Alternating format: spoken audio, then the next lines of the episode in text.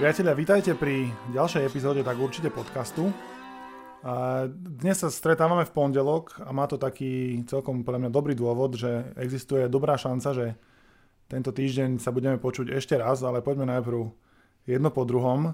Vítam Mareka Vaňovsa z Digisportu a tenisového sveta. Ahoj Marek. Čauko. A vy už určite viete, že v prvej časti sa dnes budeme baviť o tenise, preto hovorím v prvej časti, lebo do druhej sme si schovali jedno prekvapenie a šport, do ktorého sme sa ešte v podcaste nerozprávali, ale najprv tenis, lebo je dnes v pondelok po ďalšom Fed Cupovom víkende celkom dôležitý a je celkom dobré sa o tom porozprávať.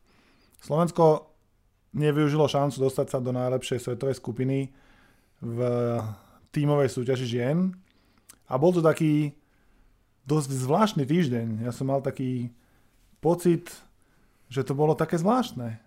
Som sám čo mal taký pocit. No, bola tá príprava taká špecifická v tom, že asi málo kto čakal vopred, že príde Dominika Cibulková. Zrazu prišla. Všetci to nikto nečakal, aj povedal, že nepríde. No, presne tak. Takže tešili sme sa a potom sme sa dotešili, pretože jednoducho určité veci človek neovplyvní a teraz to tak bohužiaľ dopadlo. Podľa mňa to bol geniálny ťah od Dominiky Cibulkovej, že povedala na začiatku sezóny, že nebude vôbec reprezentovať vo Fed Cupe. Prvý zápas vynechala, to, to stretnutie v Taliansku, ktoré dopadlo dobre a potom povedala, že teda vybojovať skupinu príde.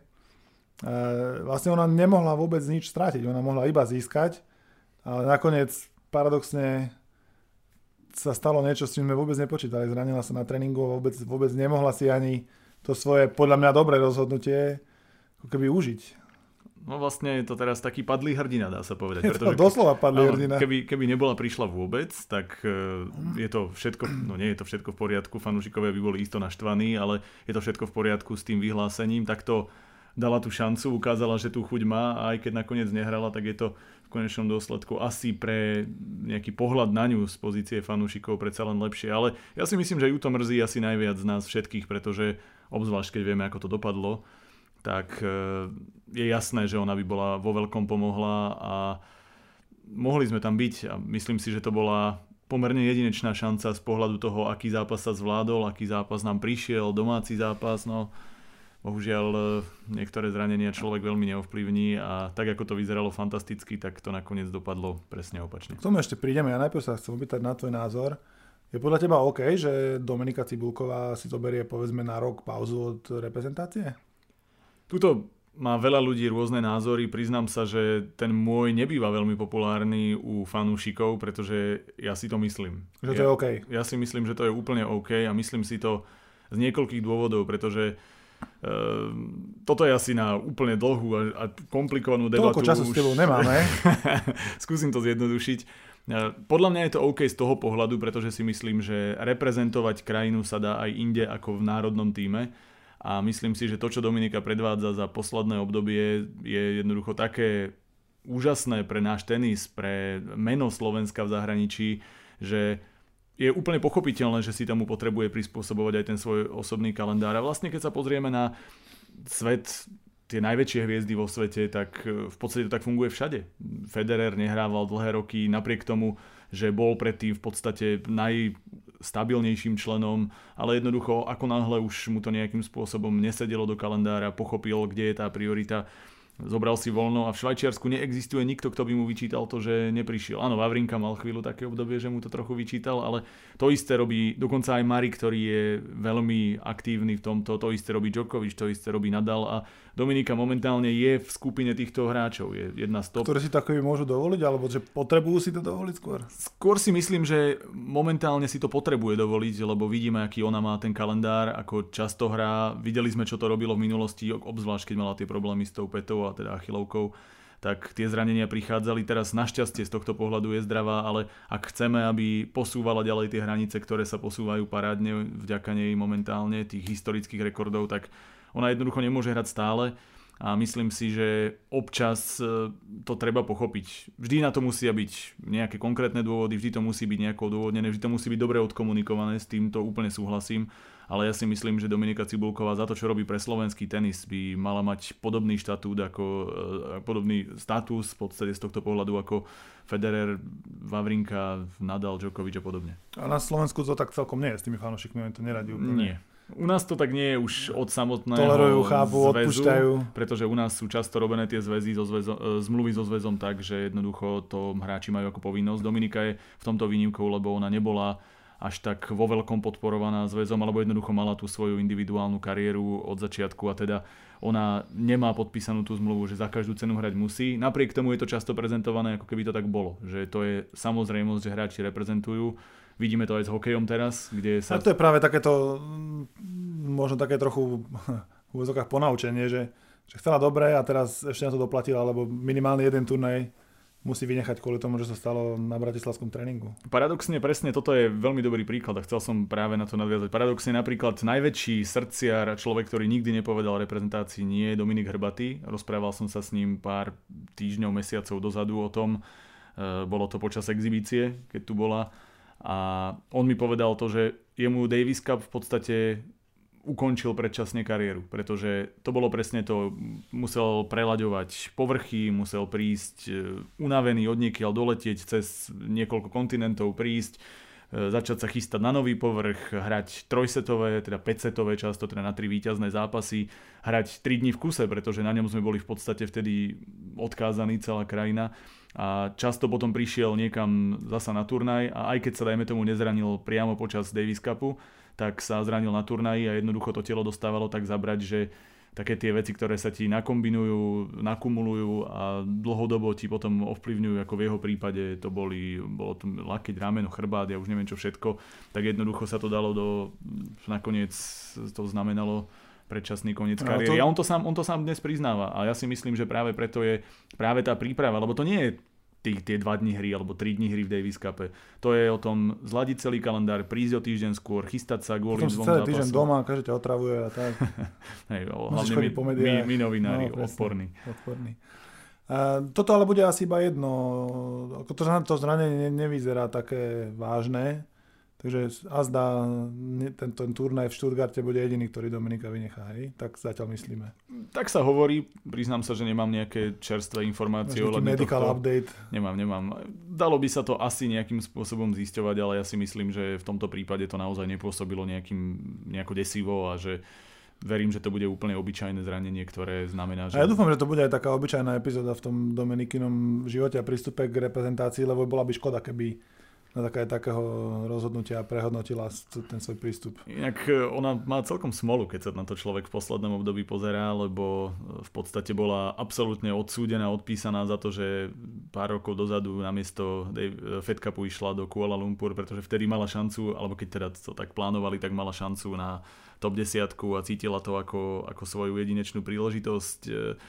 Vtedy ju absolútne zvozili pod čiernu zem, neexistoval žiadny argument, že prečo nie a e, potom povedala, že bude problém znova sa vrátiť a toto nejakým spôsobom prekusnúť. Spravila to, teraz zranenie do toho všetkého. Čiže... Má šancu na prvú štvorku alebo trojku už tak od, od nového roku.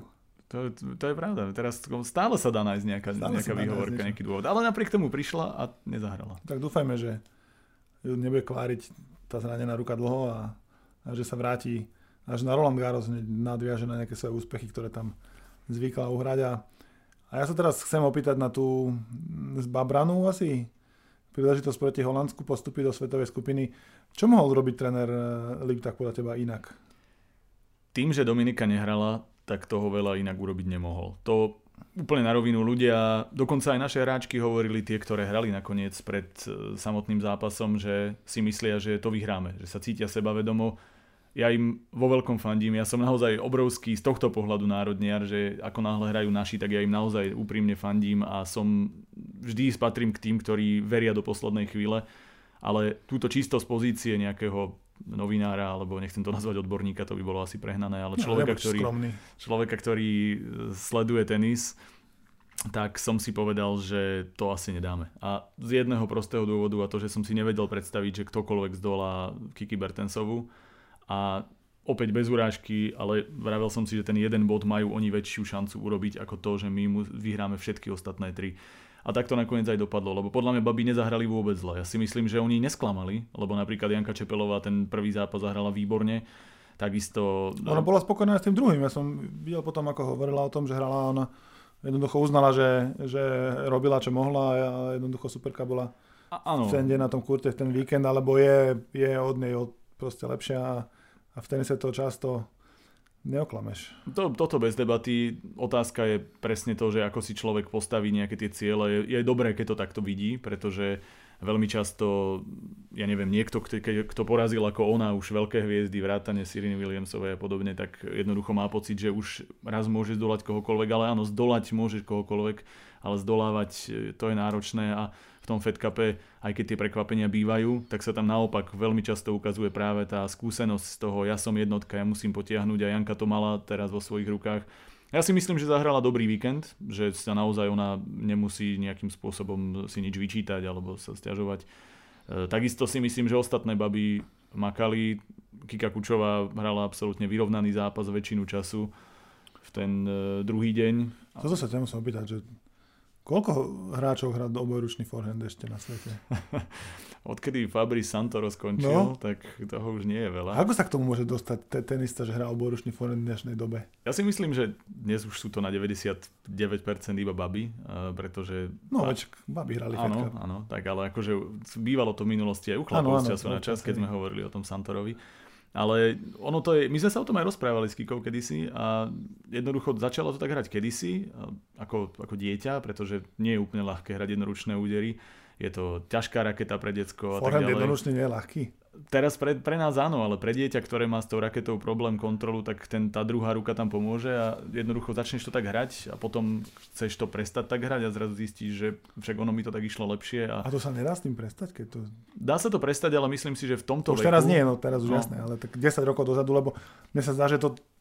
to možno skráti ten tvoj zásah na kurte možno o meter. A potom... Na jednu stranu áno, ale hrajú sa aj obojručné backendy, takže jednoducho hrajú, je to, tý, tým, že ho hráš, tak ten dosah máš rovnaký na jednej a na druhej strane. Áno, za, bez debaty musíš byť výborný na nohách, musíš byť rýchly, musíš mať perfektné pokrytie kurtu, lebo nejaký agresívny hráč, ktorý sa dobre nehybe, by takto nemal šancu. To je, to je bez debaty.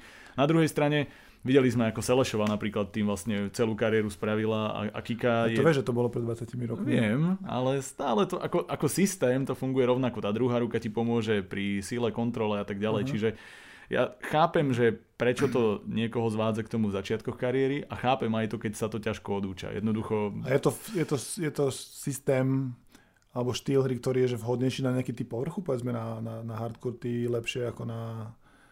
Na antuku? No bez debaty je to, čím pomalší povrch, tým lepšie. To je, to je samozrejme, pretože máš viac času dostať sa, do, dostať sa k tej loptičke a, a zahrať ju aj tými dvoma rukami. Takže z tohto pohľadu je to úplne jasné. Neviem si predstaviť, že na tráve, kde to lieta, kde treba vlastne často reflexívne. Uvidíme na Wimbledone niečo zahrať Kristýna. Ale stále je to možné, lebo ono, ono to je hlavne štýl na štýl. Niekomu to mm-hmm. absolútne nesedí, niekomu to sedí úplne. Mne by to nesedelo pozerať sa na hráča na druhej, z druhej strany kurtu, ktorý hrá dvoma rukami forehand. To by som bol z toho vyvedený z mieru. No, vidíš, možno aj to, to, treba sa to naučiť a mať to ako taktický ako, ťah, ako taktický pre, keď ťah. To niekomu nesedí. Niekto, niekto, niekto hrá tak, že dá, že dá forehand jednou rukou si prechytí do, do, do ľavej ruky a hrá forehand aj ľavou rukou. Inak toto je veľmi zaujímavá debata, lebo ja som čítal kedysi dokonca nejaké články a aj som počul o takých experimentoch, že chceli naučiť hrať hráčov dva forehandy. Ano. Že prečo to stále nikto nespravil? Ako keby to, Nadal to robí podľa mňa. Nadal je taký, taký v podstate prvý prototyp z tohto pohľadu, pretože on je originál pravák a ano, potom ho nutili ano, hrať, naučili ho naučili hrať ľavou a on hrá vlastne svoj pôvodný forehand, akurát tam pridáva ľavu. A... Že on hrá oboručný forehand z pravej strany. Áno, a, a jednoručný forehand. No, vidíš to, a vidíš, že nefunguje obojručný forehand. Krásne funguje. Teraz z Monte Carlo a hotovo. Tak odporúčime Kristine, aby sa trošku zapozerala do Rafaela Nadala. Aby zanada- za- zanadalila. Aby zanadalila. No, tak hovoríš, že vlastne to až také sklamanie pre teba nebolo, keď te tak počúvam, že skôr to bolo také, čo si bez Dominiky sa dalo čakať? Sklamanie, samozrejme, že to je sklamanie z pohľadu toho, že tá no, šanca tam je. Asi je áno, jasné. Lepšieho supera asi ako Holandsko doma sme... Áno, z fanúšikovského pohľadu nemohli. To sklamanie je, ale z tenisového pohľadu, z pohľadu nejakého odborníka, to myslím si, že sklamanie veľké nemôže byť. Je to skôr, že pochopiteľný výsledok? Je to pochopiteľný výsledok kvôli jednej jedinej dáme, a to je Kiki Bertensová. Tá, táto baba je neskutočná. Ona keď si na seba oblečie ten dres reprezentačný, takú štatistiku, no naozaj, pokiaľ máte priestor, vygooglite si, pozrite si, porovnajte si s ostatnými hráčkami, myslím, že do čísel tu zachádzať nebudeme, ale jednoducho to, akým spôsobom ona hrá za reprezentáciu, to je, to je šialené. A ona tak hrala v časoch, keď bola okolo stovky, a ona tak hrá aj teraz, keď je dvadsiatka, ale to je práve tá špecialita. Niektorým hráčom to robí zle, niektorým hráčom to robí vyslovene dobre, ona je taký Dominik Hrbatý v oranžovom. Uh-huh. U nás sa zdalo, alebo by sa zdalo, že by takým hráčom mohol byť, alebo mohla byť Rebeka Šramková, ktorá v Taliansku začala svoju Fed Cupovú kariéru úplne úžasne a to asi nikto nečakal, že to takto dopadne. A paradoxne sa zdá, že to bol taký možno trochu spúšťač takého veľkého obratu v jej živote. Mám zlý pocit. Tak ten obrat tam, už to predpokladám, že to sa dlhšie na to zarábalo, aby ano, tam ano, ten rozchod... Teraz sme sa dozvedeli, samozrejme, pre tých, čo možno nepočúvajú, ne, nepočúvajú internety tak dobre a, a, ako, ako my, tak uh, Rebeka Šramková vlastne pred, dvoj, pred týmto dvoj, zápasom uh, s Holandiankami povedala, že sa rozišla so svojím otcom, čo by trénerom, ale aj čo by ako keby človekom. Hmm. A ako keby už teraz naozaj opustila to rodičovské hniezdo, čo pre ňu vlastne bolo aj súčasťou toho aj tenisového života, lebo nikdy nehrala, tuším, inak ako pod vlastným otcom. No a vlastne potom, čo v Taliansku vyhrala oba svoje zápasy, tak potom, tuším, nevyhrala ani jeden, odkedy, odkedy sa výslovne sa trápila, no a potom vymenila trénera, vymenila aj otca, teda, teda nie za iného, ale, ale vymenila, vymenila otca trénera za iného trénera. A bola to celkom taká kauzička predtým. Myslím, že to mohlo nejak ovplyvniť, možno, že tu, tu akože jej... Ju, ju to asi ovplyvnilo, ale možno, že taký ten, aj takúto možno atmosféru v týme, alebo čo také. Ako to, je to, myslím si, skôr jej osobná vec. Nemyslím si, že toto zasiahne do týmu ako takého, to určite nie. Iné baby podľa mňa toto absolútne neriešili. Ale toto nie je vec, ono, ono to je teraz čerstvé z pohľadu tých informácií, ktoré vyplávali na povrch, ale to nie je úplne čerstvá správa, takže ja si nemyslím, pre insiderov že... ako ty. Nie, ale myslím hlavne pre ňu, akože to je to, z tohto pohľadu, áno, aj ja už som o tom vedel nejaký čas, ale nie som nejaký veľký insider z tohto pohľadu, to fakt nie. A jednoducho to je vec, ktorá teraz vyšla na povrch, ale ona si nemyslím, že sa vyrovnávala s touto vecou pred Fed Cupovým víkendom, takže toto neviem si predstaviť, že by to nejako ovplyvnilo. Myslím si, že ten proces, ktorým si prešla, celý ten príbeh Rebeky Šramkovej je taký celkom štandardný príbeh. Príde niekto, ako prekvapenie, ľudia ho nepoznajú, ona zahrá výborný zápas, lebo je tam tá motivácia, lebo sa od nej nič nečaká, nemu, nemusí, ale môže. Všetko toto dokáže zahrať. Takisto súperky, ktoré jej štýlovo sadnú, vieme, že tam boli aj nejaké zdravotné problémy Talianiek. To samozrejme nezľahčujem tým nejakým spôsobom, to, že aké to mala ona jednoduché, ale...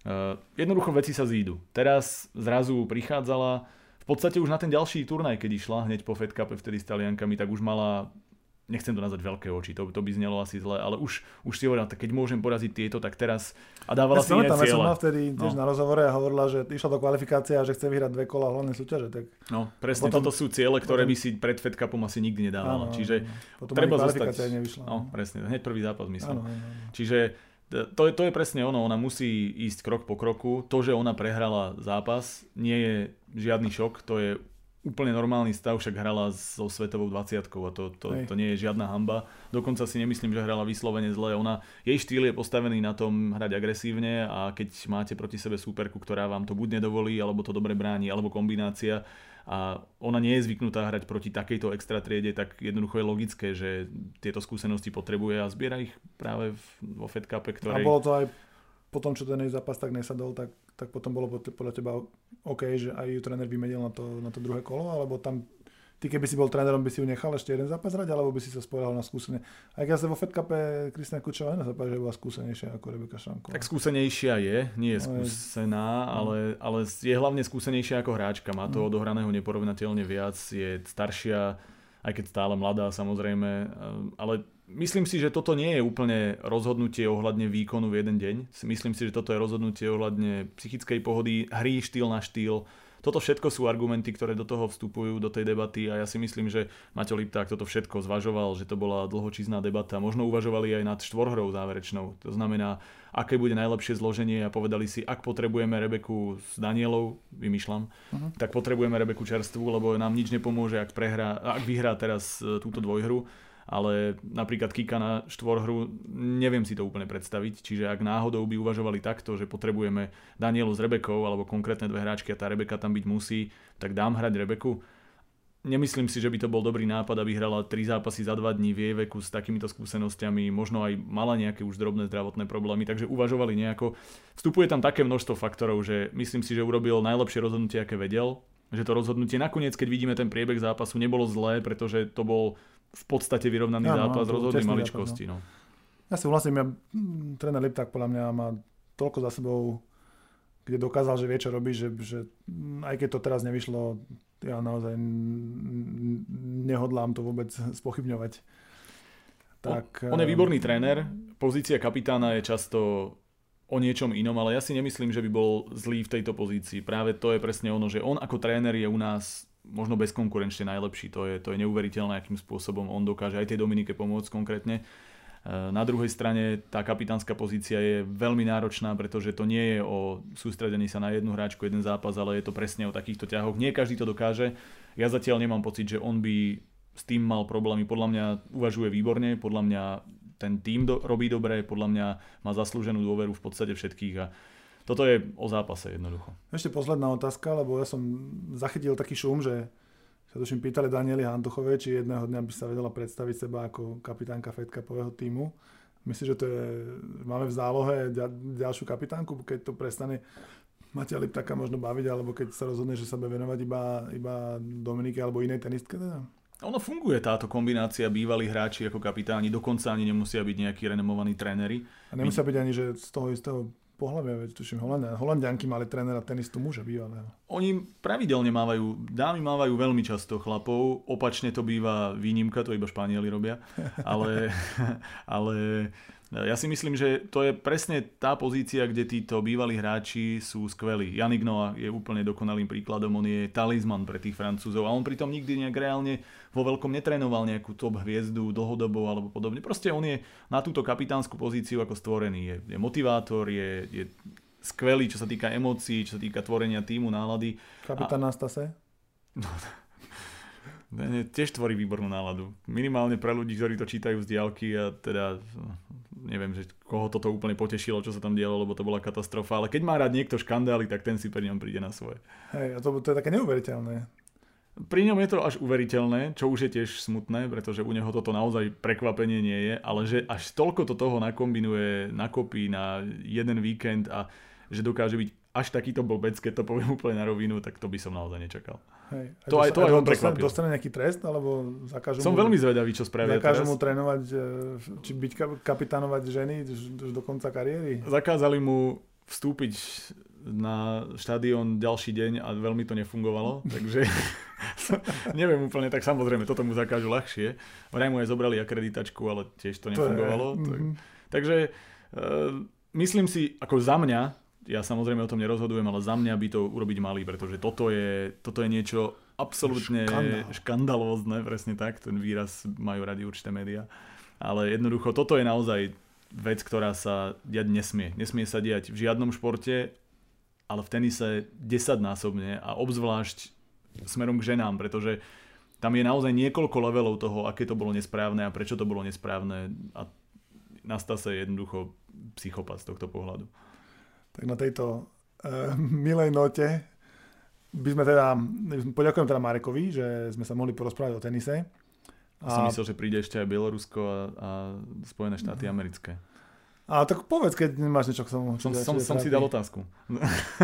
nie, nie, nie. Akože myslím si, že tento rok je opäť ukážkou toho, že v čom je ten Fed Cup špecifický. A tak, jak naše baby prekvapili v Taliansku, a tak, tak sa vlastne podarilo aj inde. Tie bielorusky sú absolútne úžasný príbeh a Američanky tiež asi by málo kto očakával. Takže ja si myslím, že viacerí hovoria o tom, že Fed Cup už nie je podstatný. Hráči tam často nehrávajú v Davis Cupoch, vo Fed Cupoch, ale tieto súťaže stále, tieto aj výsledky, ktoré momentálne máme, jasne ukazujú, že, že to stojí za to a že tá súťaž má stále svoje miesto. A že je zaujímavá.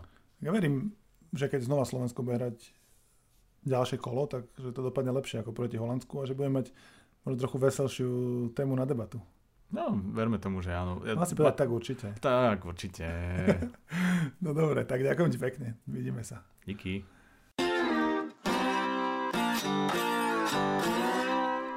Aj dnes máme komu sa poďakovať, že môžeme prinášať ďalšie diskusie o športe do vašich uší. Takže najprv, samozrejme, tak určite es ká, prvý neobjektívny športový portál na Slovensku. Tenisový svet es ká, miesto pre športových fanúšikov tenisu, ktorí tam nájdú od kurzov na stavkovanie po najnovšie informácie spravodajského a niekedy až intimného charakteru zo sveta tenisu. A ProMovie, agentúra, ktorá dokáže vyrobiť akýkoľvek vizuálny video alebo audio záznam z podujatia alebo reklamu, ako potrebujete. Nájdete ich na rare pomlčka agency bodka es ká. Dobre, takže začneme druhú časť dnešného podcastu. Ja sa veľmi teším, že sa budeme rozprávať o americkom futbale. Konečne nejaký poriadny šport. Presne tak. Jediný šport v podstate. Konečne jediný šport, áno. Tak čau, Vlado. Ahoj, ahoj. Vlado, Vlado Kurek je e, kolega Pisálek, tak určite. A my sa tak často si striedame. Sezóna je dlhá, trvá asi šestnásť týždňov od septembra do decembra. A často si striedame nejaké rubriky a, a Vlado skôr na en ef cé, na tú konferenciu Národnej ligy a ja skôr na á ef cé, ja skôr na tú americkú konferenciu, lebo naše obľúbené týmy tam hrajú a k ním sa dostaneme, ale prečo sa chceme rozprávať o en ef el, o, lige, o americkej lige amerického futbalu profesionálnej, je vlastne Vlado si kvôli tomu zobral na piatok dovolenku, keď som dobre porozumel. Tak čo sa presne deje? Presne tak, presne tak. Uh... Za chvíľku máme, máme vlastne pred dverami draft do en ef el, čo je vec obrovského významu. V podstate podľa mňa pre samotnú ligu, ja by som povedal, že po Super Bowl je druhá najväčšia vec, pretože tak ako si povedal, sezóna má iba šestnásť zápasov a hlavne pre naše mužstva, ktoré pravidelne nepostupujú do play-off. A práve draft je ten okamih, kedy každé mužstvo právom dúfa, že bude mať už dlhšiu sezónu, že postupí do, do play-off. Aj ten problém toho amerického futbalu, tej en ef el, je, že tá off-season, kedy sa nehrá, trvá vlastne pre veľa družstiev od januára do, do septembra. Sice vtedy žiadny zápas neprehrajú, ale žiadny ani nevyhrajú a, a možno vtedy, tým, že to je také, taký fenomén, dvadsaťštyri hodín, sedem dní v týždni, tristošesťdesiat, skutočne tristošesťdesiatpäť dní v roku sa o tom v Amerike hovorí a rozpráva, tak toto je práve to obdobie, kedy všetci ešte môžeme dúfať, že tá sezóna dopadne inak, ako nakoniec dopadne. Presne tak, to je, to je a... práve ten rozdiel, že po tom Super Bowle sa teší jedno mužstvo a po drafte sa teší všetkých tridsaťdva, lebo všetkých tridsaťdva má právo minimálne ďalšie tri štyri mesiace dúfať, dúfať že, že si vybrali správne, áno, že, že tam ich našli draft je najlepší, oni našli tie poklady. Hej, našli tie poklady. No, ten draft pozostáva z hráčov um, univerzít, ktorí tuším šesť kôl, alebo, alebo osem kôl, sedem, alebo také, čo som tak presne medzi tým. Áno. A s tým, že oni to už robili takú show, že teraz je to vlastne rozložené na tri dni, že prvé kolo je kvôli televízii, aby to mohli urobiť dvoj- alebo trojhodinový prenos, tak prvé kolo je samostatne vo štvrtok večer a potom je druhé kolo, druhé a tretie je v piatok, v piatok a ostatné, ostatné kola sú cez víkend, sobotu, tuším. Áno, áno, presne. Takže tak. aj, aj to, čo kedysi sa udialo za jeden večer, že týmy si rozobrali tých hráčov tridsaťdva krát sedem, tak to je asi dvestodesať dvestotridsať hráčov, plus ešte nejaké dodatočné, dodatočné výbery.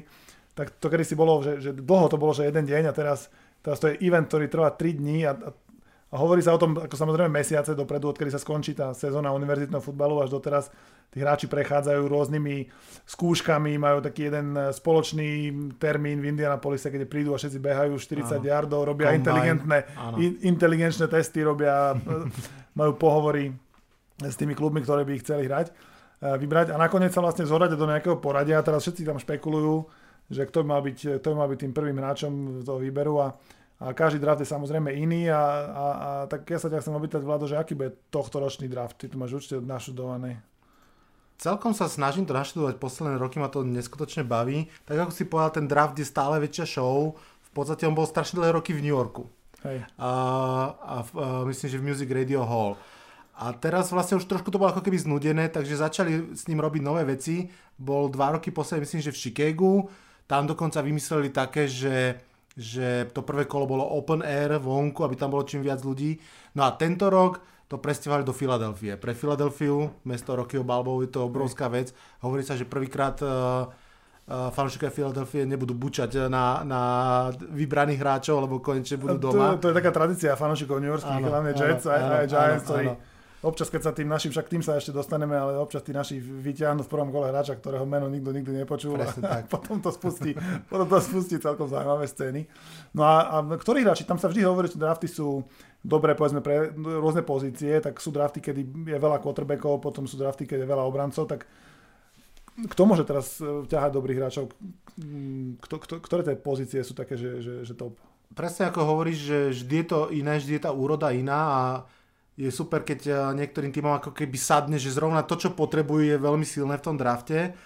A tento rok sa hovorí, že je najlepší, aký kedy vôbec bol pre tight endov. Tight end, čo je vlastne pozícia, ktorá sama o sebe prechádza zmenou z toho vlastne skôr blokára na, na naozaj tretieho alebo štvrtého receivera, tak to je taká skupina, kde mám pocit, že prvých šesť sedem tight endov sú takí, že v iných rokoch by boli jednotkou draftu, alebo teda jednotkou na svojej pozícii.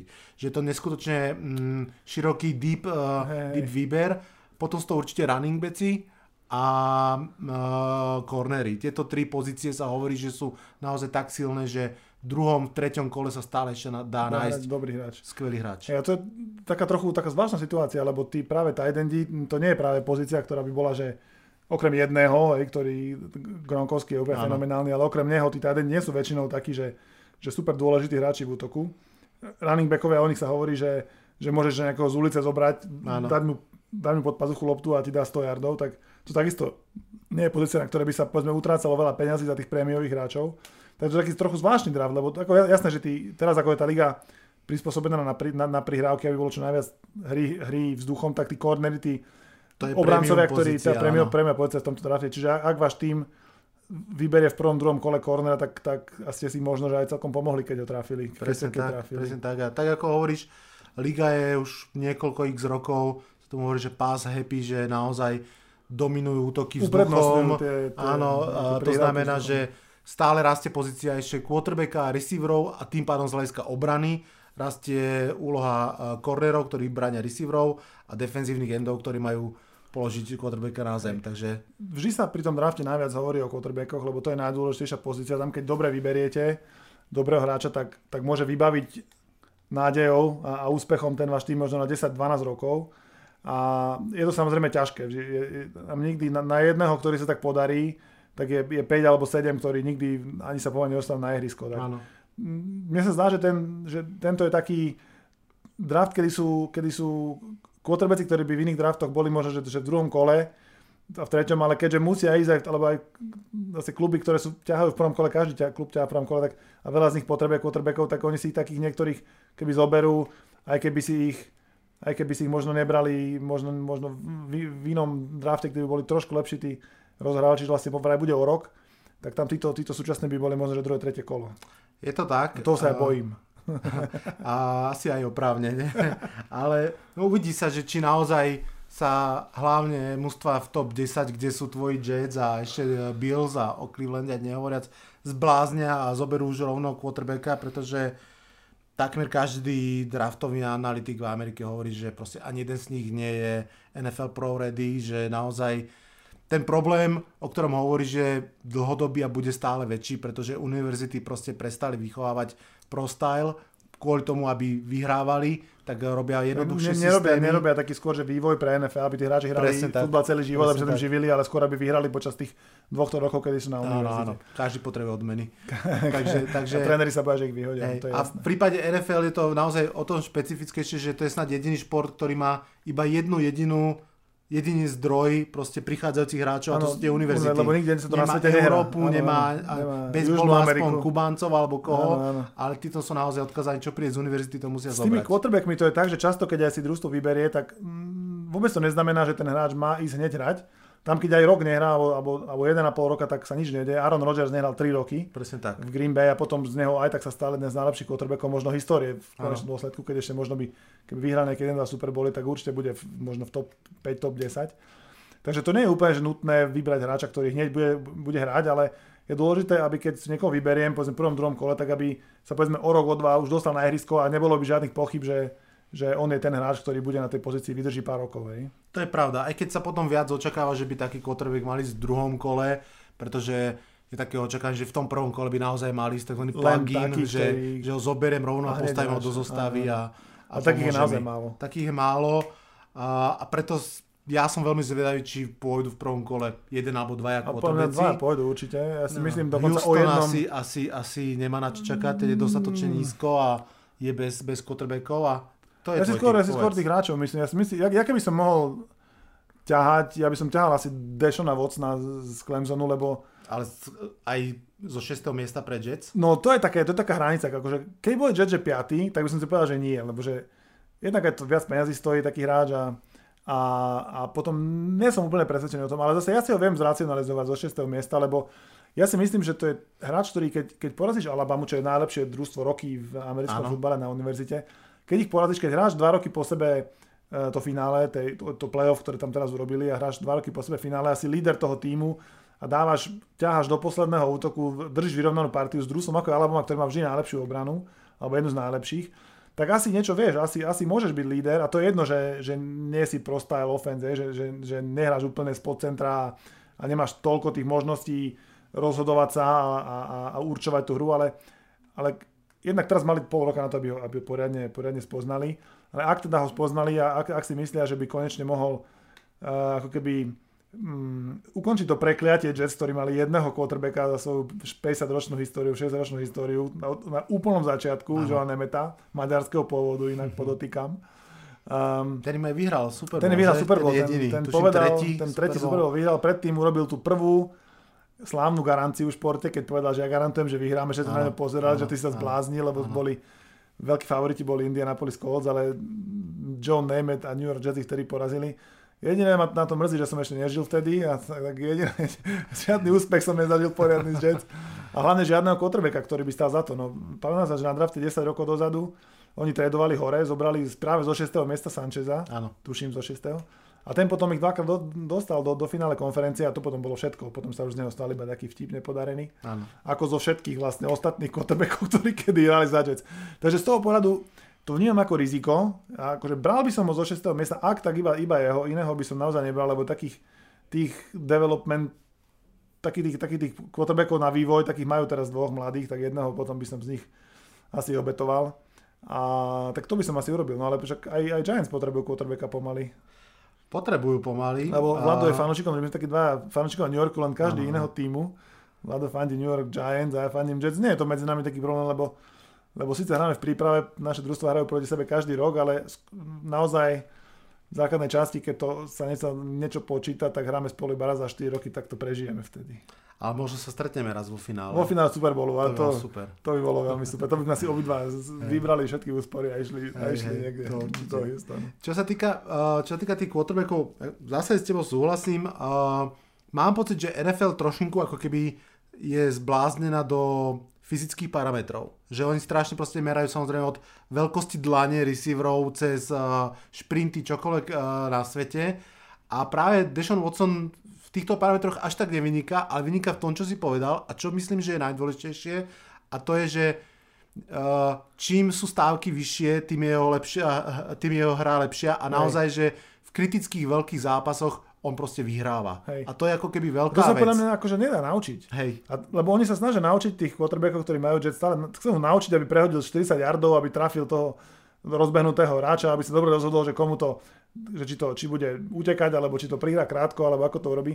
Ale neučia ich vyhrávať, lebo z Jetsa to ťažko robí, he, keď, ako, keď, áno, keď áno. väčšinou prehrávaš, tak to sa ťažko učí vyhrávať. Ale preto ja by som mal najradšej, keby tam draftovali hráčov, ktorí vedia vyhrávať. A to To keď tam taký zoberú napríklad do obrany, z výborných obrán, ktorí vedia dominovať tie svoje univerzné zápasy, tak, tak to je OK. Ale no, ja by som naozaj, ja neviem ani si to predstaviť, čo to je, že máte takého quarterbacka, ktorý vie vyhrávať. Ty vieš, lebo ty, vy máte Ilaya, ktorý vyhral dva Super Bowly, tak on asi vyhrávať vie. Ešte jeden, dva vyhrá podľa mňa. Aj, Aj, tak to, jeden ešte dobre, to správny fanúšik. Ale uh, no, ja, ja, ja sa obávam, že... že uh, by Jets nemali ísť po tom quarterbackovi predsa len napriek tomu, že ten Deshaun Watson má v sebe tú charizmu, o ktorej sme sa rozprávali. Ale mám pocit, že pokiaľ nemáš istého quarterbacka, tak je lepšie najskôr vybudovať fakt skalpevnú obranu a behový útok. Hej. Že mať toto postavené a, po, a potom, hľadať, potom hľadať toho quarterbacka. Čiže vzhľadom na to, že, že číslo šesť na drafte, to znamená, že tam bude buď uh, druhý najlepší corner, alebo, alebo mm, druhý, tretí najlepší pass rusher, uh, alebo možno linebackeri sú možno trošku teraz nižšie. Najlepší, najlepší running back tam pravdepodobne bude v dispozícii, takže... No, ja neviem, ako, neviem, poznám, no. Že, ako poznám týchto Jazz, lebo tam sa to vždy mení podľa toho, kto akože prevádzkuje ten tím. Áno. A teraz ho prevádzkuje taký generálny manažer, ktorý, keď môžem súdiť sa histórie, ktorú má za sebou, tak napríklad minulého roku boli, tak tuším, takisto šiesti na drafte, tuším, to bolo presne podobné. Áno, boli. A, a, a zobrali najlepšieho hráča, ktorý bol v dispozícii. Že ne, nezobrali, nezobrali quarterbacka, aj keď už ho potrebovali pred rokom, lebo nemali podpísaného Fitzpatricka. Ale zobrali najlepšieho hráča a to sa im veľmi oplatilo, lebo Leonard Williams bol ako Pro Bowl, hej, a jeden z mála hráčov, ktorí aj v zlej sezóne hrali veľmi dobre. Tak ja si preto myslím, že oni nepôjdu po Deshaunovi Watsonovi, po inom quarterbackovi, lebo nie sú tí quarterbacki takí, že, že keď vyťahnú päť hráčov, tak šiesty najlepší bude quarterback. Tak. Skôr si myslím, a, a problém Jets je samozrejme taký, že, že oni minulú sezónu boli tuším jedno z najstarších tímov v lige, ktorí mali ešte na tých starých hráčov, akože vekovo, že tridsať po tridsiatke naviazaných najviac peňazí. Takže oni sa museli zbaviť starých hráčov a peňazí, to znamená, že sa im otvorilo teraz veľa pozícií na ihrisku, ktoré potrebujú zaplniť. Takže ja si skôr myslím, že, že urobia jednu z dvoch vecí. Buď zoberú najlepšieho hráča, ktorého, ktoré, ktorý tam bude, um, pokiaľ bude, pokiaľ bude pasovať do toho, čo potrebujú, alebo ešte ani nevylučujem to, že, že, sa môžu, že sa môžu s niekým dohodnúť, keď napríklad tam taký hráč nebude, a bude ešte na drafte quarterback, ktorého bude chcieť niekto iný, že, ho, že by ho vymenili možno za, za, za, za, dva, za dva výbery, za jedno nižšie prvé kolo a za nejaké neskoršie kolo, možno také tretie, štvrté, čo sa bežne robí, že ako keby jedno družstvo posunie svoj, vymení svoje, svoje, draftové, svoje draftové miesto. Takže to sú tie dva scenáre, ktoré ja vidím pre Jets ako najreálnejšie. Tam, tam v podstate ide o to, že každý odborník povie, že draftovať treba najlepší hráč k dispozícii, pretože jednak uh, vôbec neviete, aké sú vaše potreby, pretože myslíte si, že máte troch kornerov, lenže v tréningu sa vám jeden zraní a zrazu proste máte problém, klesne uh, forma čokoľvek. To znamená, že naozaj, naozaj je dobre draftovať uh, najlepších hráčov k dispozícii, ale zase každý v lige hovorí, že pokiaľ ten tým nemá franchise quarterbacka, tak to je proste tak zžieravý pocit znútra, že, že tí manažéri proste tomu ťažko odolávajú a ťažko odolávajú tomu, že konečne ho nájsť. Hej, Cleveland uh, na to minul za posledných päť, šesť, sedem rokov sa desiatky pikov a neúspešne. A proste to no, je, má zase desiatky to je v tomto tá, drafte. Má si sedem pikov. To je neskutočne. Oni majú, že dva v prvom kole, dva v druhom kole, dva v treťom kole. Na budúci rok majú jeden v prvom, dva v druhom, tri v treťom. A z toho sa dá poslať vnústvo. A ešte majú, a ešte majú toľko peňazí pod tým salary capom, pod tou hranicou, že by si mohli dovoliť zobrať toho nešťastníka z Houstonu, Osweilera a, a, no ho, a si ho vyhodil, len zaplatil mu tie peniaze. Takže prvýkrát vlastne v dejinách N F L sa kúpil draft pick. Presne, že kúpili, vlastne zobrali si hráča, zaplatili jeho drahú výplatu, ktorú pôvodné mužstvo nechcelo platiť už a dostali za to draft pick. No. A aj tak im to možno majú. Nepomôže, lebo, lebo to je jednoducho Cleveland a oni majú asi, nejaké, asi nejakú smolu, nevedia z toho družstva nič urobiť. Poďme trošku na Giants, oni ťahajú z dvadsiateho tretieho miesta, to už tak v poslednej tretine toho prvého kola, že tam možno asi nejaký, že, že veľkí značkoví hráči taký, také tie najväčšie mená nedostanú, tak, tak čo najviac potrebuje druhý New Yorkský klub? Giants uh, veľmi, veľmi potrebujú ofenzívneho linemana. Potrebujú, v ideálnom svete by to bol ľavý tackle, ktorý by proste chránil uh, blindside uh, quarterbacka. Uh, ale ak by to nebol ľavý tackle, tak buď pravý tackle, alebo dokonca aj pravý guard by to mohol. Čiže určite ofenzívny lineman, určite uh, v obrane linebacker, ale myslím si, že tam je aj obrovská potreba nájsť akože ofenzívnu zbraň. Napriek tomu, že New Yorkský útok alebo že Giants útok... Beckham Junior je presne málo. Tak, presne. A, a, nie je mi málo, ale a, tak ako už minulý rok na papieri mali byť dobrí, že to bol Beckham, vyzdravil sa Cruz, a, z druhého kola zobrali mladého Sheparda, tak ten útok bol príšerný. Strašne nefungoval, nefungoval running, running game, to znamená, že myslím si, že budú v obrovskom pokušení zobrať ešte nejakú ofenzívnu zbraň, čo by v ideálnom svete bol práve ten tight end, o ktorom sme sa rozprávali, že je to uh, ročník veľmi silný. To znamená, že ten najlepší tight end zo všetkých, O J Havard, ten je podľa mňa top päť pick a je to možné, no že pôjde aj do Jets. Ten možno pôjde do Jets, ale ja, ja som taký trochu skeptický, lebo Jets vôbec nikdy nevedia hrať na tých tight endov. Pre mňa, pre mňa oni, ani, oni používajú tight endov na blokovanie, nie na, nie na chytanie prihrávok. A ja som niekde čítal, že ja neviem, za desať rokov majú, majú tí tight endi Jets toľko chytených prihrávok ako, ako, ako Gronkovský sám za, za svoju kariéru. Hej, že, je to možné, je to možné. Ale... Akože úplne, úplne, hej, úplne celé zle. Ale vôbec nehrajú tým štýlom. Ne? V podstate nový tréner, druhý alebo tretí rok tam je. No, no, no dva roky má za sebou. Hej, a, a v podstate nanovo stávané mužstvo, no aj nový mladý quarterback, to znamená, že je možnosť to celé ako keby poupravovať. A ten Roger Havard, hovorí sa o ňom, že naozaj je to tight end, aký, aký nebol v en ef el draftovaný desať pätnásť rokov. Výnimočne aj práve v podobe Gronkovského v zmysle, že je veľmi dobrý blokár a veľmi dobrý receiver. To znamená, že hej, dá sa využiť na obidve veci. Keď ho postavíte k tej line, tak vy ako obrana neviete, kvôli čomu tam je. Či ide chytať desaťjardové lopty, alebo či ide blokovať a pomáhať behu. Koľko máte výberov? Uh, my máme iba práve sedem výberov, čiže v každom kole jeden, pretože, pretože sme nejaké stratili a dokonca sme dostali pokutu uh, tento rok, lebo v jednom zo zápasov sa pokazili komunikačné systémy trénerov a náhodou, náhodou a, mu, a použili, použili vysielačky, čo je zakázané a en ef el ich potrestala tým, že, že nezobrali, ale tretí, štvrtý, piatý pík pre, presunuli na úplne koniec draftu. To znamená, že neťahajú v svojom poradí, ale až keď prejdú všetky mužstva aj kompenzatory píky, až potom ťahajú tak oni. Tak to je mrzuté. To je veľmi mrzuté, no. To... Lebo je to preto mrzuté, lebo um, ešte tá en ef el sa stala takou ligou, kde ubúda tých seniorov, seniorných hráčov, že skôr končia kariéru. Jednak preto, že je tam veľa zranení a už aj niektorí takí hráči, ktorí že majú dosť skôr, že San Francisco, ja neviem, traja alebo štyria skončili, keď má dvadsaťšesť dvadsaťsedem rokov. A aj čo sa peňazí týka, tak sú výrazne zvýhodnení hráči, ktorí sú mladí. Takže, takže je možné, napríklad okolo mladého quarterbacka, je možné vystavať na dva tri roky, že veľmi dobré mužstvo. A preto je ten draft taký dôležitý, lebo tam sa vlastne dá zobrať nielen, že kvalita v tom prvom kole, možno druhom, ale aj kvantita. Čiže preto, preto je, akože Cleveland už minulého roku mal, že veľmi mladé mužstvo, skoro všetko prehrali, ale znova, keď tí hráči majú za sebou jeden rok, tohto roku príde ďalšie také mužstvo, tak o nich sa hovorí, že možno o dva tri roky by mohli byť to, to, to družstvo, ktoré pokiaľ nájdu do toho quarterbacka, ako ste hovoril, že mohli by reálne už prestať byť posledný aj, a prestať byť prvý na drafte. Je to tak, hovorí sa Be- veľa o Clevelandu, o Clevelande, hovorí sa veľmi o Jaguars, sa hovorí roky, ano, že toto je ich rok, mám pocit, že oni sú vždy, že sa hovorí, vyhrali draft, ano, vyhrali off-season, nakúpili najlepších hráčov a potom príde prvý zápas a prehrali. Ano, ano, potom, ale no, akože, aj tento rok sa zase hovorí, toto už bude rok Jaguars. Uh, aké zápasy sú tohto roku v Londýne? Uh, tradične uh, vlastne Jaguars, tí, tí v podstate sa tak trochu ako keby presťahovali do Londýna, uh, majú zmluvu dlhodobú a hrajú tam vždy, vždy jeden zápas.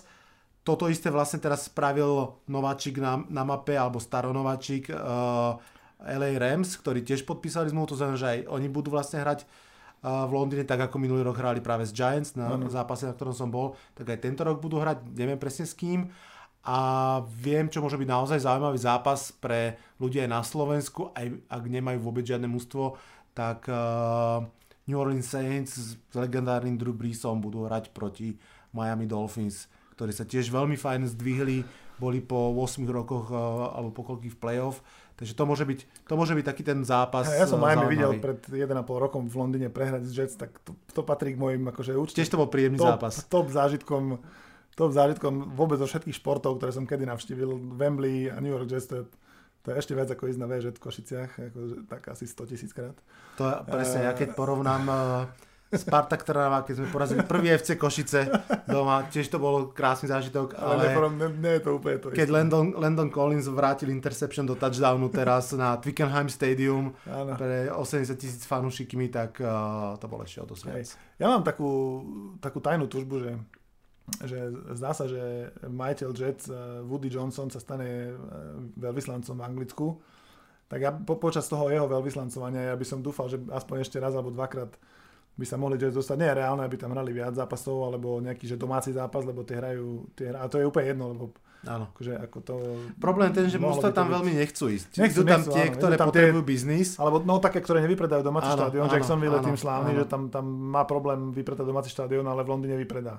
Áno. Lebo tam chodia ľudia z celej Európy a, a je to pre nich oveľa ako jednoduchšie a asi dostupnejšie ako ísť, ako ísť do Jacksonville. No. Presne tak, presne tak. A navyše, keď predsa je to strašne dlhý trip a aj keď väčšinou, alebo dokonca neviem, možno to je pravidlo, že po tom zápase ja to, majú bye week, tak, ale aj tak, že proste predsa, že letíš zo San Francisca do Londýna, potom sa vrátiš a potom zase letíš na East Coast hrať do Philadelphia, no, alebo do, do New Yorku, tak to je naozaj, naozaj... Ja to potom pre niektoré to je, že bye-bye week. Že, áno, áno. Že tam zamávajú sezóny. Môžu poslať bečko vlastne. A... ja, myslím, že, ja myslím, že keď tam hrali Miami, takže potom tam nechali trénera. Že, a to áno, áno. Oni to sa... normálne, že ho vyhodili a už... museli ísť vloďou naspäť. Alebo to sa myslím, že dokonca stalo aj Atlante pred dvoma rokmi, že áno, že to je väčšinou, lebo to je taký, že šiestý zápas, alebo áno, tak. Áno, to tam už, keď, a už keď to nejde tam, veľmi, áno, tak ako áno, vie, že to tam posledná, musíš vyriešiť. Posledná uh, bodka. Hej, vždy sú takým favoritom New England Patriots, tak uh, skúsme povedať, že pred tým draftom uh, je, to tak aj, je to tak aj tohto roku, myslíš, že ešte majú v sebe nejakú obhajobu, alebo už konečne sa dož- bude nejaká zmena v tom en ef el? To je, kto má byť favoritom pre tú sezónu? Ja mám pocit, že, že New England Patriots uh, to ešte zďaleka nebalia, pretože po tom nehoráznom otočení v poslednom Super Bowle, keď vyhrali, tak uh, urobili čosi, čo neurobili doteraz a uh, urobili obrovské nákupy počas off-season. Naozaj Patriots boli známi tým, ich drafty sú také akože, ja by som povedal, že obyčajné, ale v čom boli oni skvelí, že že potom tesne pred sezónou povyberali hráčov, ktorých nikto nikde nechcel, zdali sa byť priemerní a proste ten Beličík im vie v tom systéme nájsť tú úlohu, ktorú vedia splniť tak, že je z toho Super Bowl. A tentokrát ako keby už dopredu naozaj nakúpili niekoľko veľmi dobrých hráčov na niektoré pozície, takže vyzerá to, že oni veľmi, veľmi by chceli tie dejiny písať ďalej a pridať ďalší titul a z toho Bradyho urobiť čosi, čo sa už neprekoná nikdy. Ale, ale... Uh, to je pre fanúšikov New York, kde to si tak dobre počúva. Hej, hej, hej. Uh, no, tak uh, to je chyba Green Bay, že porazili New York Giants v prvom kole playoff, pretože nikto iný nevie nastaviť Patriots, len New York Giants. Áno, New York Giants, to je pravda. Takže, takže čo sa týka tých favoritov, tak samozrejme Patriots. Uh, otázka je, čo s Falcons, ktorí boli vo finále a hrali fantasticky útočný fotbal, ale ich ofenzívny koordinátor odišiel. No podľa mňa, ako vždy jedno družstvo z toho Super Bowlu sa na druhý rok rozsype a to pre im reálne hrozí, lebo aj ten ich quarterback je taký skôr, že jeden rok má super a potom ano. Druhý rok má slabší. Ano. Veľkú úlohu hral ten ofenzívny Kyle Shanahan, ktorý, ktorý vlastne vymyslel ten útok, ktorý, ktorý nevedel nikto zastaviť v tej konferencii a, a dlho ani, ani New England to nevedeli zastaviť v Superbole, ale to si myslím, že on im bude veľmi chýbať, lebo, lebo taký raz sa ťažko, ťažko nastaví a hlavne tam je pre mňa veľmi ťažké zopakovať takéto nasadenie, takú tú, také, ten, také ten tímový spirit, takéto, takéto chcenie a, tak na, na, na šestnásť zápasov plus play-off je to veľmi ťažké, hlavne pre družstvo, ktoré končí sezónu takým sklamaním, čo tam neexistuje v Amerike väčšie sklamanie ako prehrať Super Bowl. Presne tak a, a ten Super Bowl hangover je ako áno, keby... Áno, to je slávny. Je hej, úplne, to, že, áno, že tomu sa naozaj ťaž, ťažko vyhnúť. Ťažko sa mu vyhnúť. Aj, aj Carolina hrala rok predtým. Všetci si, všetci si hovorili, že toto už bude naozaj ten rok Caroliny a úplne vybuchli mi. Presne tak. Čo možno, že uh, aj ovplyvnilo napríklad tohtoročný schedule, ktorý vlastne asi pred uh, necelým týždňom bol ohlásený, pretože minulý ročník začínal práve repete Super Bowlu, že zopakovali Denver, Carolina, všetci nažhavení, že tak Cam Newton teraz má šancu im to ano. Vrátiť a naopak tí Panthers sa hneď v prvom kole zosypali a potom už celú ligu nehrali nič, takže možno aj te, preto si tento rok povedali, že nezopakujeme Patriots Falcons, hoci budú hrať spolu, ale odložili to niekde až do ôsmeho kola alebo kam. Áno, áno, myslím, že nejak to odložili trochu dozadu. No ale k tým favoritom každý rok sa bude hovoriť, že už aj ty si to spomenul, že kým bude Aaron Rodgers v Green Bay Packers, tak, tak vždy bude treba považovať Green Bay Packers za, za favorita, aj keď mám pocit, že práve oni príliš vsádzajú na vlastný draft, strašne málo sú aktívni vo off-season, takmer vôbec nekupujú iných doplnkových hráčov, hráčov hotových a občas im potom proste niekto chýba a tak v zásade, keď si poviem, že naozaj ten Rodgers je tak neskutočne fenomenálny, tak jeden Super Bowl je málo. Napriek tej uh, vyváženosti ligy a tak ďalej. A nielen, že jeden Super Bowl, ale mám pocit, že on snáď bol len, neviem, či raz alebo dvakrát vo finále, vôbec Super Bowl, hej, to mm. znamená, že, že lebo však prehrať Super Bowl sa dá vždy, ale že sa tam ani nedostávajú, napriek tomu, ako by mali byť skvelí, tak to je, to je, to je jedna vec a potom samozrejme tam veľká, veľká skupina, ja neviem, osemdesiat mustiev, ktoré právom si hovoria, že prečo nie. Ja si aj tak myslím, že stále to je o tom, kto má quarterbacka, lebo, lebo to je taká liga, ktorá najviac závisí, úspech toho týmu najviac závisí na práve tejto jednej pozícii. Matt Ryan minulého roku mal úplne fe, f, ako fenomenálny áno, rok, áno. Takže mu sa to podariť môže. Ja z tej skupiny mladých, ja neviem, či vidím niekoho takého, kto by sa mm. mohol pridať do tej skupiny ako tradičných favoritov. Uh, ako Blake Bortles v Jacksonville to asi naozaj nebude, aj keď už sa dlho hovorí, že by mohol. Oakland ja by som, Raiders. Ja by som, ja by som hej, Oakland, Oakland môže byť. Uh, ty boli, ty boli veľmi blízko, kým si ich potrebek nezlomil nohu. Áno, to je smola. Dva zápasy. A ja ešte by som neodpisoval ani Tampa Bay z uh, ktorý má takisto ako Jamesa Winstona. To môže byť zaujímavé. Dokonca nie, oni nie, sú tento rok v Hard Knocks. Neviem, či si si všimol. Hej, hej, tuším sa počul, čo, čo veľmi že, zaujímavé. Ale neviem, či pre... to vždy pomôže tomu týmu. No hej, pre ten tým určite ten tým nie sú nadšení, že majú kamery za chrbtami od, od prvého tréning campu. Kamery há bé ó, čo potom aj, tuším sa to aj tuto vysiela, že, že áno, aj, áno. aj u nás to... Áno, aj, minulý rok to išlo aj... Aj, aj na Sport jedna, aj, aj u nás, áno. A je to, je to veľmi zaujímavý dokument. Mne ten, mne ten James Winston uh, trochu pripomína Dishona Watsona, mm-hmm. typom toho, aký rozhrávač bol na univerzite. Hej. Tak sa možno vrátim na záver tej našej debatky uh, k tomu, že kto podľa teba v tomto drafte by mohol tak akože byť najväčšou hviezdou, keď sa pozrieme o desať rokov späť na tento draft. No, um, v prvom rade asi treba povedať meno, ktoré bude na sto štrnásť percent vyťahnuté v prvom kole ako vôbec prvé meno. Aha. Myles Garrett, uh, defenzívny end. Ktorý, to znamená obranca na lajne. Obranca na lajne, práve ten z kraja, ktorý má zastavať behy a pokiaľ je útok vedený pasovo, tak je jeho úlohou poraziť svojho protirača a dostať sa na quarterbacka, znemožiť mu rozhrávku alebo uh, o tom sa nepochybuje. Nepochybuje sa, že bude prvý vyťahnutý. Nepochybuje sa o tom, pretože je, na, je najlepším hráčom, ktorého univerzity akoby produkovali. Tento jednak to a jednak uh, Američania radi hovoria, že physical freak, mhm. uh, naozaj tieho ako keby atletické schopnosti. Ale zase, ako som povedal, že Američania radi preceňujú atletické schopnosti, ale jeho výška, váha, rýchlosť, prvý krok, tá, proste tá, tá, tá quickness je tak neskutočná, že sa o ňom hovorí, že už teraz na univerzite je uh, lepší ako bol Clowney, ktorý bol pred dvoma alebo troma rokmi jednotkou. Ano. A proste očakáva sa od neho, že by mal nahradiť jé jé Watta ako najlepší defenzívny end v celej ligy. To znamená, že Čiže na ňom bude taká najväčšia, také najväčšie očakávanie. Čiže on vlastne môže už iba sklamať. Už môže, áno, už môže iba. A bude hrať za Cleveland veľmi pravdepodobne, takže... Presne tak, takže to, takže, je, potom, takže to, to je jasné. Také, to, je, to je také jasné, no. A, a potom podľa mňa, tak ako každý rok, uh, veľká časť týchto mien, o ktorých sa teraz hovorí, aký sú jasné superstar, sa o nich zabudne a chalanko z piateho kola sa, Hej, stane, sa stane veľkou hviezdou. Ako Doug Prescott, Prescott a pred štyrmi rokmi Russell Wilson a, ano, a, pred, a pred sedemnástimi rokmi Tom Brady zo šiesteho kola. Presne tak, presne tak. To je neuveriteľné. To, to ja si príde. myslím, že, že, že ak bude jeden hráč, ktorého možno tie kluby, ktoré si ho nevybrali, budú lutovať, lebo to obyčajne nelutujú, keď, že keď si nevyberú ofenzívneho tekla alebo cornera, to väčšinou kluby nelutujú.